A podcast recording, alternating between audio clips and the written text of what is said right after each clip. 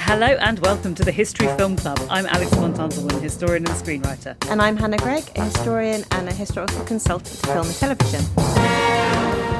And Hannah, we're very excited today to have an applicant for the History Film Club we both know well, who is a wonderful historian, author, and broadcaster, professor of history, in fact, at the University of Roehampton.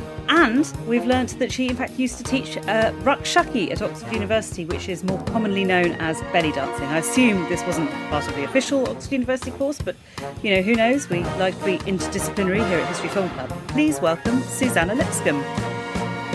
Hello. Lovely to see you both, or not actually see you, hear you both. Lovely to see you.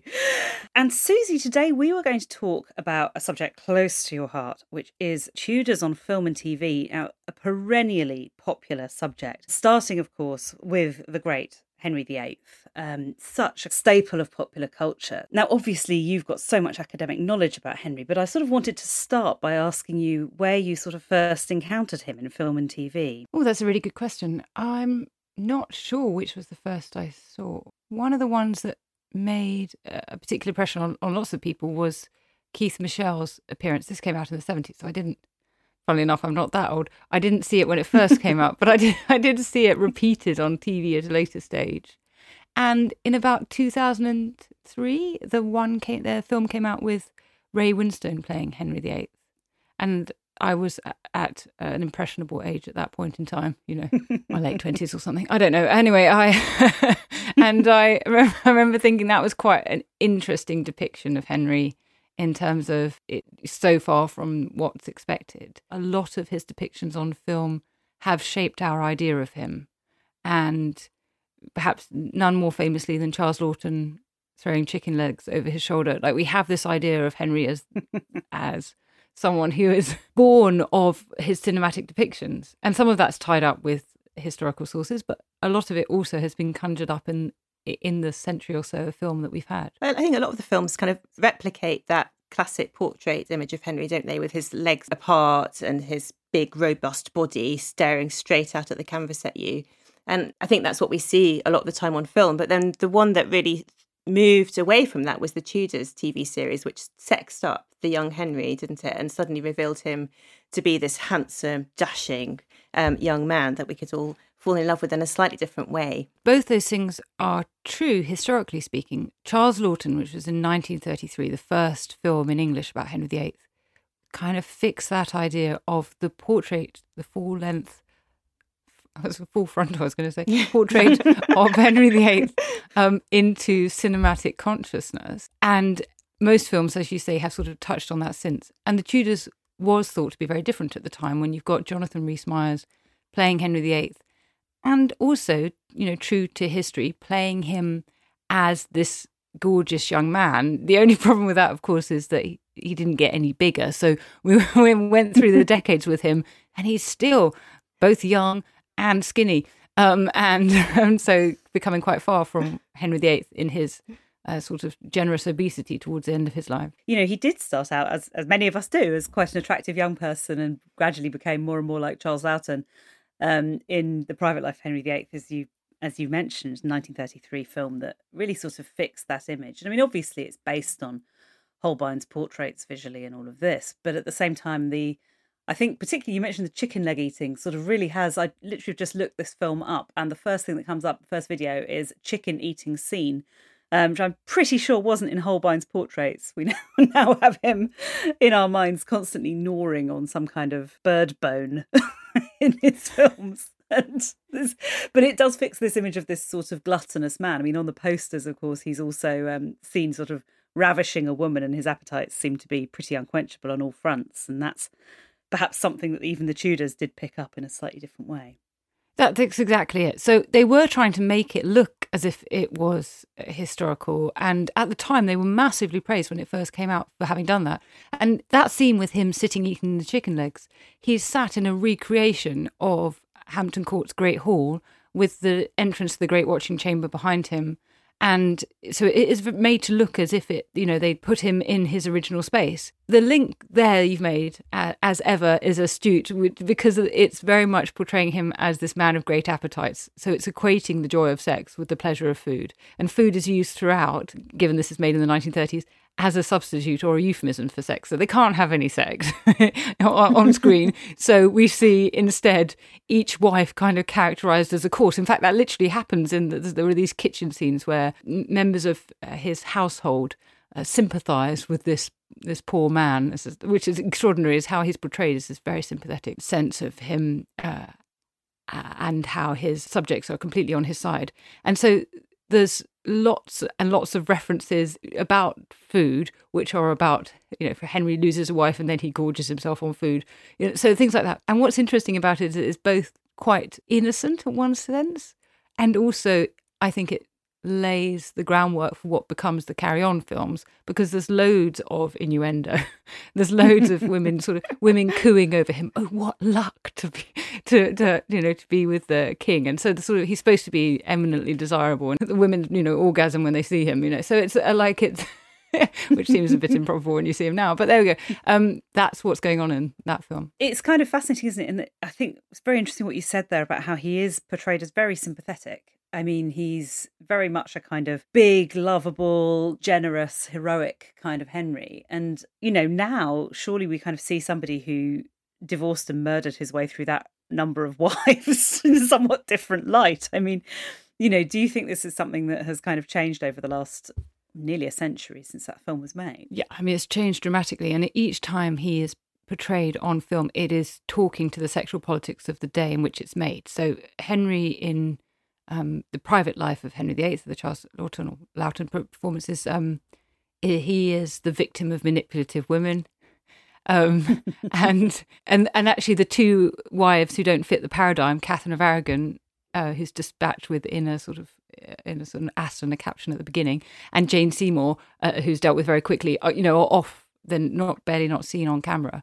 So otherwise, we've got uh, Anne Boleyn, and then we've got Anne of Cleves and, and Catherine Howard and others who are, are supposed to be sort of attacking him. Um, actually, another interesting thing is that they make Catherine Howard his sort of main love story, whereas in uh, films since that's often been Anne Boleyn. But the point of it, I suppose, is that there was something going on about creating sympathy for him. It had a kind of purpose politically in the 1930s if you think about the fact that there's a new new mass electorate, particularly young women who are now able to vote. And also there's this context of actually of the 1927 Act for calling for films to be used to kind of promote a, a kind of image of the superiority of British culture, I suppose. In some ways, you've got what's going on there, a call to politicize young women in a way that makes them be proud to be British and so they have to fall in love with this Henry VIII, which is quite a big difference from, say, Anne of the Thousand Days, which actually is a real shocker if you go back and watch it now. It, the contrast mm. between now and thinking about the sexual politics of the late 60s is quite something. Or the one I mentioned earlier, the 2003 one um, with Ray Winstone, where you've got sort of quite brutal rape scenes, entirely invented as far as I can tell, um, and things like that. So we definitely see that the relationship, but how we see portray the relationship between Henry and his wives very much depends on where we are in history. And it's really interesting actually that you said that about the kind of context for the private lives of Henry VIII because uh, when I saw it recently, when I was thinking about this podcast with you, Suzannah, um, I was really struck that the women are sort of centre of the screen a lot, although their characters are not written in the way that we might write women's history now, and they're sort of seen as flirtatious and manipulative and all of those things. Visually, they are very striking in the scene that there's these groups of women moving across all the time, across the kind of set pieces. And you don't get quite so many um, scenes of the kind of diplomatic bits of state. And it is all about this kind of women's life at court that's how I was sort of watching it with these moments where they intersect with the state where I can't well who was it who tried to interrupt um, the business of state and she's because she needed to pick her hat for her wedding or something silly like that. Um, but it, it, as a film it does privilege I think women's position at the court. Um, so it's interesting to think about that in the context of those acts of parliament and trying to lure the female voter I had not considered that in advance. of um, either watching or talking about it with you. So I am intrigued by that, and I want to go back and look at other 1930s films to see if others are doing something similar or not. And I think it it's a deliberate decision. You can see it in the title, The Private Life of Henry VIII. It means that they don't have to deal with politics or religion. It's all outside the scope of their film, you know. So they can deal with the intimacy and the personal relationships, and they can be kind of irreverent and burlesque and very funny, and have, as you say, there's quite powerful women.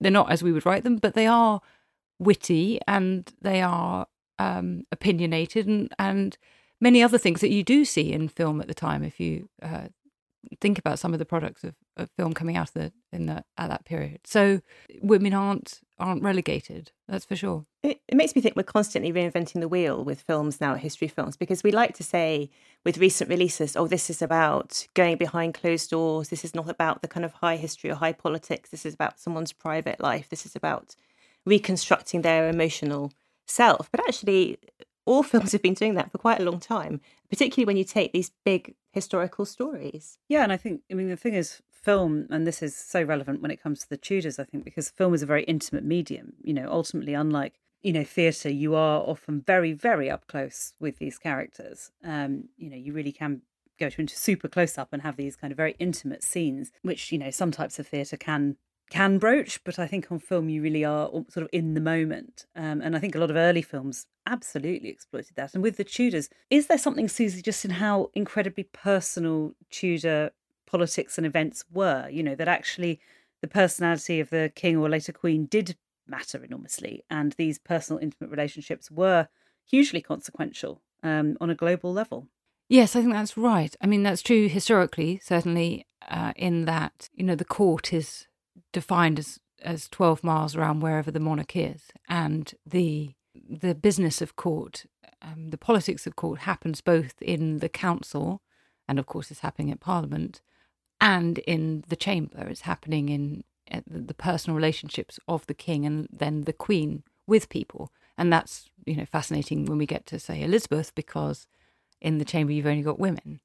Um, so it's interesting to think about how power is handled and one of the things about Elizabeth court, for example, is I think historians are agreed now that, you know, basically to be at court was to, if you're a man particularly, was to pretend to be in love with the queen. Um, that was how you advanced yourself. And so it's all around uh, the performative nature of personal relationships, at least.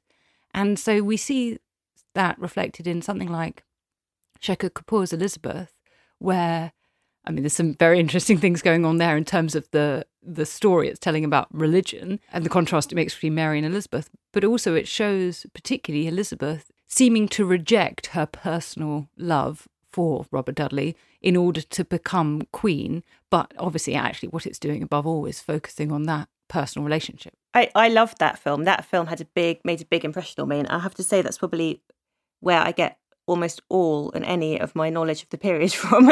so um, it's not completely historically accurate, Susie. You're going to have to set me straight. But I remember being very moved by that film and you know seeing Cate Blanchett in that role. That was probably the first time I'd seen her on screen. I mean, she's such a big star now. I don't know what she'd been doing before that, but um, but I remember that as being this kind of you know a kind of moment of seeing her and just being so wowed by her as an actress and also the story and this sort of uh, emergence of Queen Elizabeth into the stereotype that we're familiar with and maybe that's what's so fascinating about both Henry and Elizabeth is we we have an image of this stereotype and then the films juxtapose that don't they? Because we have the the virile Henry and then the the virgin Queen Elizabeth and then they're very enigmatic kind of portraiture and then the films humanize them in some way and I think I found that really moving with Elizabeth um, although I doubted the story about the Spanish Armada being completely shifted by the wind, which I seem to think is what it said in the film, that they just got blown away. But I don't know if that's true or not. You have to. But funny enough, me. that's actually true, pretty much. Yeah. I so there's there's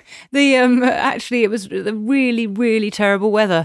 Who would have thought uh, around Britain? Um, and but but also there was a tropical hurricane at a, a, latitude that wasn't repeated until 1961 that helped uh, disperse the um, Spanish Armada. So that bit actually is quite that, true. That bit's true. But it, I love it too. I, yeah.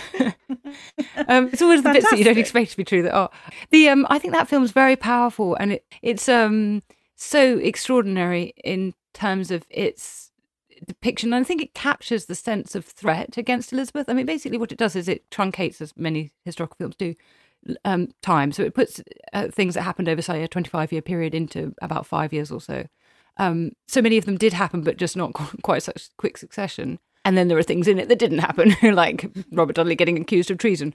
Um, uh, but it's it created that sense of fear and uh, the peril that was present, I think, at the Tudor courts quite a lot of the time. The other thing I'd say about it is that it did something very powerful in storytelling terms in that it opens with those. Uh, you probably might remember the heretics burning, and two of them indeed did burn Latimer and Ridley. And then there's this completely made up female heretic. Women did burn as heretics under Mary, but not with them.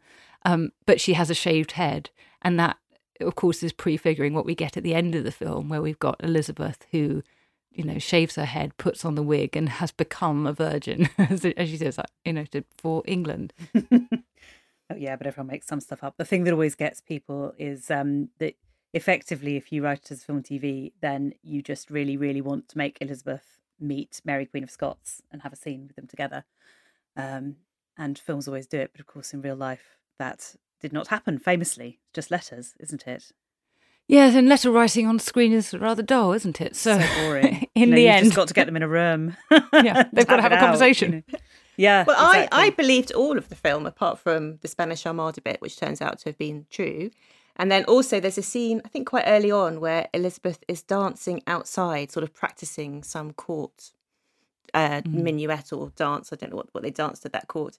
And I also didn't believe that. And, I, and that actually seeded in me a great dislike of any historical films doing any sort of dance practice outside, which happens a lot. I don't understand why we need to do this in a history film, why we think people dance around outside. But it, it was that, that film as well that also sort of put me off that kind of scene. But everything else I believed completely. So that scene that scene was uh, so they were dancing a galliard which was a very sexy dance uh, i mean without getting into the details of it a man needed to pick a woman up in a relatively intimate way so it was actually quite a sexy dance but the reason they did it is to contrast dark old mary who is portrayed pretty much on a black screen in what appears to be a cathedral so sort of medieval architecture um, and you know we see the um, dwarf at her court, and she's supposed to be frigid, and you know you're supposed to keep, correct this sense of the darkness and the fragility and the unnaturalness of her court. Contrast to the screen flashes bright white twice, and then you've got Elizabeth dancing freely outside with her hair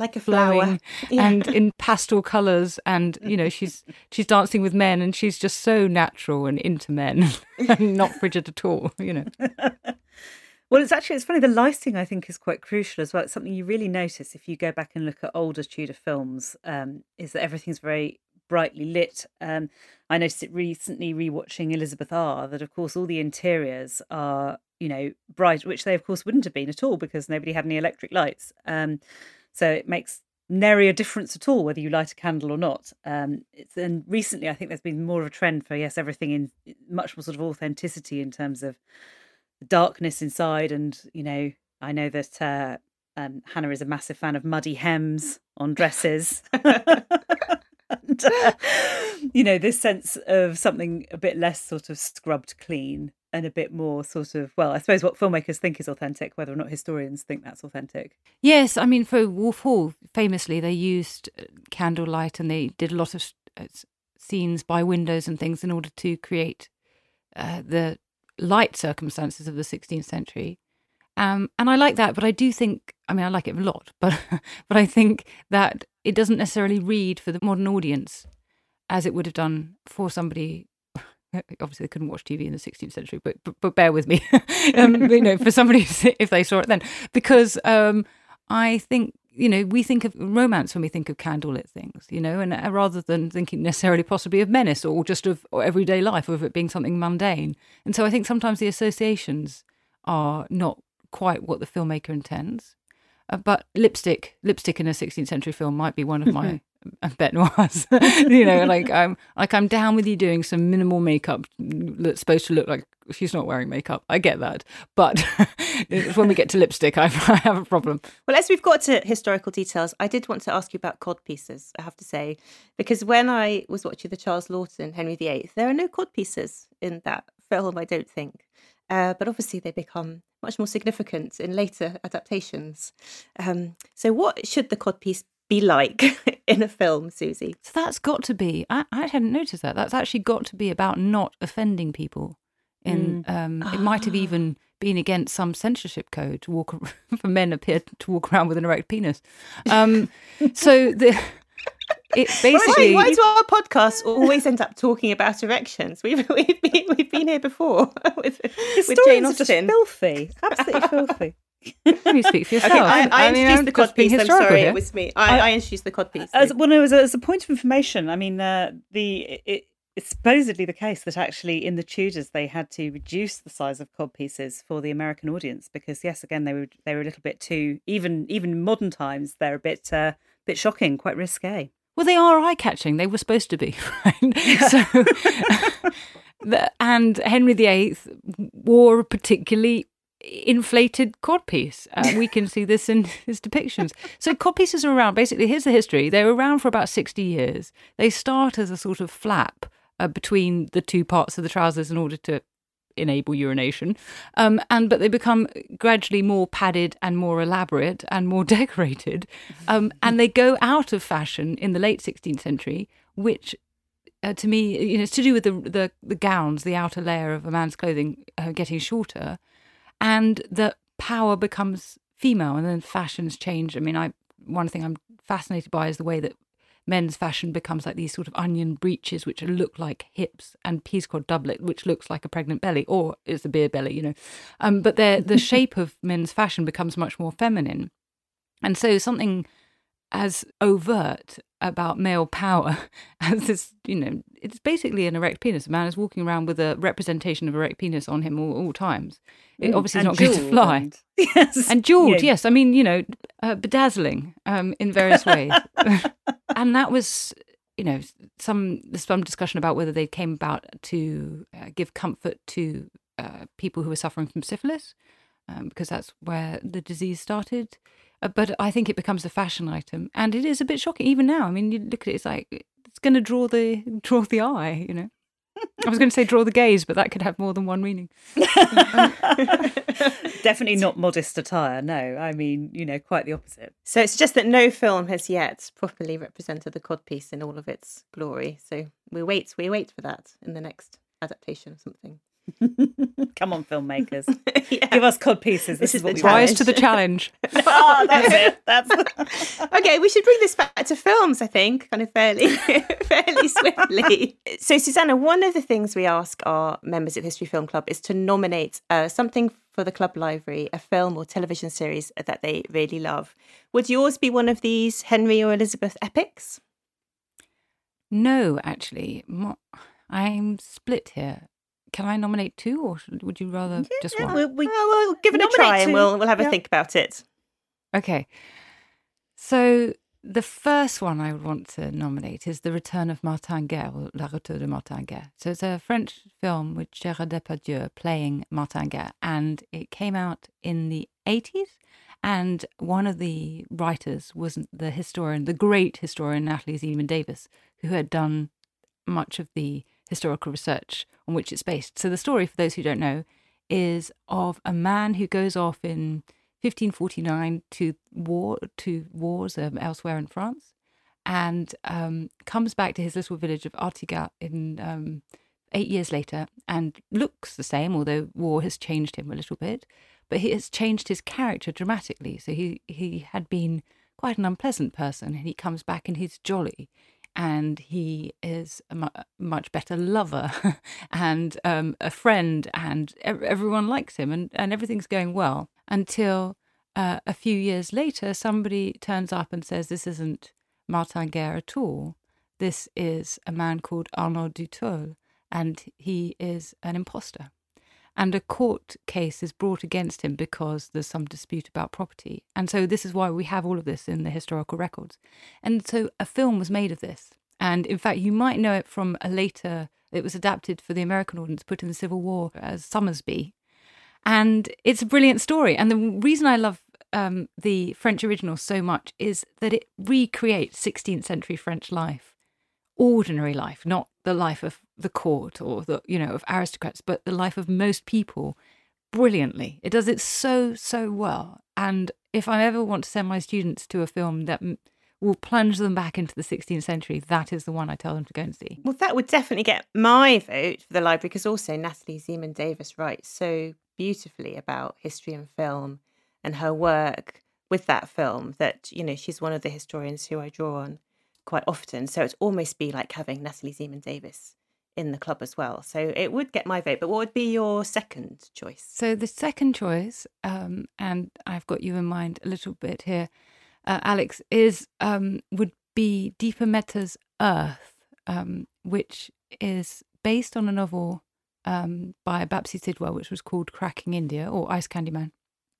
Mm. Um, and it's about the partition of India. So it's based in, uh, it's in 1947. It's set in Lahore, um, and it is about it's seen from the perspective of a child who's a, a Parsi child, um, and uh, seen about her relationship to her ayah, um, who is a Hindu woman who um, is in love with um, a Muslim man, and indeed there is um, uh, uh, um, no, and there's also a, she she has this sort of cast of men of Hindu, Sikh, and Muslim who are her fans, and so I think it's from the perspective of the child, Lenny, I think she's called, if I remember correctly, um, mm. that we see the sort of playing out of partition, and it's incredibly moving, and it's just a, a wonderful um, insight into a horrific uh, event that is so hard to capture because of the scale. Partition obviously was huge, the scale of it.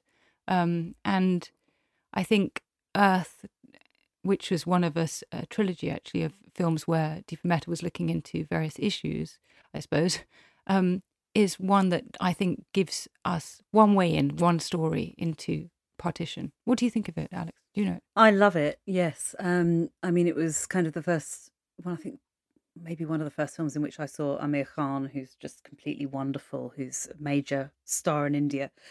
Um, and he's amazing in it. He's usually amazing. Um, I think it's a fabulous nomination, and actually the novel as well that it's based on. You say Bapsi Sidhwa's novel, which was yeah, it was originally Ice Candy Man. I think it was released in the UK. I think as Cracking India. Um, I prefer the title Ice Candy Man. I think that's rather more romantic, but it's um, it's an absolutely lovely film, and I think you're absolutely right that something. I mean, it's something I even have written about with regard to partition is that often the scale of it's so hard to comprehend that actually you sort of do better with fiction sometimes because it brings you that intimacy, which is so hard to understand about what happened and how awful it is. I mean, Hannah, I don't know about you, but I actually I think we might make an exception for Susie and let her have both of these in the library because they're really both so fabulous. I think so too, and it's almost like it's an offering for each of us. So Susie knows her court etiquette, doesn't she? so it's like the, the, club has become a court. um, but yes, I think I think we'll take we'll take both into the library. They're great suggestions. Thank you. That's brilliant. And Susie, we also have a, a sort of can be a more difficult question, but um, hopefully a fun one, which is that you know we like to keep some sense of exclusivity at the History Film Club, and you know we want to uh, ban things that we don't like. So some people choose to nominate a particular film or TV show, or perhaps just something that you don't like, like uh, the aforementioned muddy hems on dresses or tight corsets. We've had all sorts. I wonder what really gets your goat on film. It's really difficult because almost anything I can think of, I can think of an example of it in another film where I don't mind it. So I, I think it does come down to the film a lot. I mean, sometimes I don't like when things are conflated or changed for no purpose in terms of the plot. I'm thinking of the fact that in the Tudors, Henry VIII's sisters were boiled down into one sister who married the aging king of Portugal, um, who then promptly died within three months. And one of his sisters did marry an aging king. Well, he was 52, is hardly aging, but 52. um, and she was 18, and he did die within three months. And we all sort of joke about, you know, him getting too excited, really. But it was the King of France. And I, I the only thing I can think is that perhaps they thought it would confuse the audience too much to have another king of France thereafter quickly who was somebody else. I don't know. That's so that sort of slightly irritates me. But I think probably more it would be when we ascribe, which basically what I'm going to say is describe every historical film ever. So this is terrible, but um, when we ascribe our values onto the people of the past to the point of eradicating their difference. So particularly around faith, like I think particularly around matters of religion and faith, so important for so many people for so many centuries. And yet, if we boil down their motives to actually be, you know, economic or just driven by lust or something, that I find quite hard. Yeah, you know, it's very hard to cover faith. Often, this is something that comes up actually when you're writing historical stuff. Is that often the explanation is that these people did have very strong faith, and it's uh, you know it's considered to be very hard to communicate that to modern audiences, which I find interesting. And I think some but it can be done brilliantly. I mean, actually, and I know I'm a broken record on this, but one film that is really brilliant on faith is Indiana Jones and the Raiders of the Lost Ark. It's all about that. The entire plot of that film is that Indy, who is very dismissive about um, religion at the beginning, actually has to learn to be humble and and look away from the face of God. It's a deeply religious film, um, mm, so you can a, do it. But um, that's a great um, example that's that's the whole plot of that movie is he has to learn and then of course you know it comes back in the third movie he has to learn to be penitent and uh, all of these things. But but for some reason um, it, it produces i think are very nervous about approaching faith even though i think actually audiences will you know will respond to it sometimes if done in a certain way i'm not sure we've had a situation before there have we alex we've struggled to find something to ban no, uh, from our applicant. Two things for the library and nothing in the nothing in the bin. Um, I think on our based on our conversation, nice. I would be tempted to ban those outdoor dance scenes from Elizabeth because I love that. yeah. I love everything else about that film apart from the jumping around on the grass outside the palace. I just, you know, so maybe I could ban for us. Uh, well, and, and also when when they're doing that, when they're doing that, he he's oh, and later in the film actually, and not that I'm complaining seeing Joseph Fiennes in just a, a shift or whatever, but you know, he's basically walking around undressed as far as the Tudors were concerned. so, so, but you know, they're they're caring about the the buttons and the corsets. It's so easy to do. I just remember seeing the film with a friend, and he rides up and sort of lifts a lady off a horse, and this friend just whispered to me, "Done you," and it did just feel like he was working his way through all those pretty girls, you know.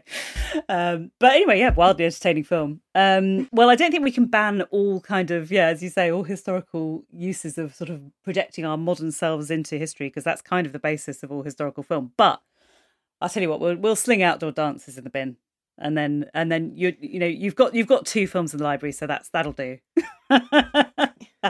but the big question is if i haven't come up with a big enough objection am i going to be excluded myself from the club? This is what i want to know. Oh i don't think so. I mean i don't hannah so. if you're if you're happy i think we would love to welcome susie I, i'm happy. Club. i think the courtly offerings to the library sealed the deal. that's, that's done it hasn't yeah. it? We're easily bribed yeah. So, Suzannah Lipscomb, welcome to the History Film Club. Um, it is traditional for us to buy our new members a, a, drink from the bar, which can make any historical drink or, or a modern one if you prefer. Um, what is your choice? I'll go with the White Russian. Uh, let's stick with the Big Lebowski here. Amazing, amazing. That's almost historical. Um, well, thank you very much, Suzannah Lipscomb, for telling us all about the Tudors on film, and thank you for listening.